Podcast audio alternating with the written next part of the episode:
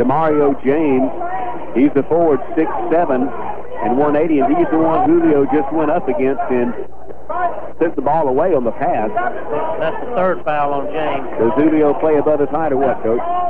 Or he can get up off he the floor. He can do it. I think he shocked some people with, with only being six forward, how he can get up off the floor.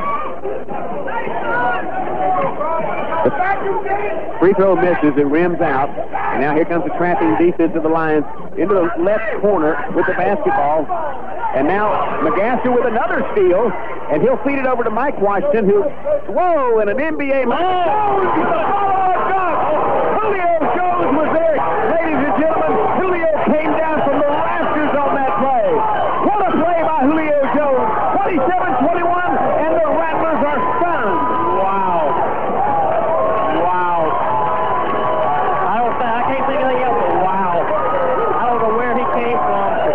Coach, I he, saw the Coach, came down from that jersey. structure about 10 feet above the rim. And he- Unbelievable. He's got everybody in the house served. I mean, the whole line It doesn't matter. Everybody.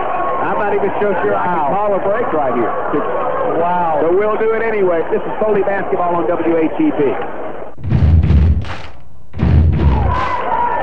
And here we are back at LeFlore High School. And, Coach, what a dunk by Julio Jones. He was buried to his elbows in the rim, it appears.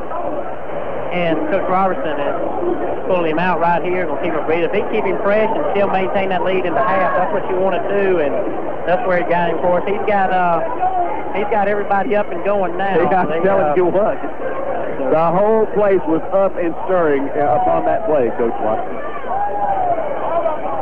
They're still going. People are still going. Unbelievable.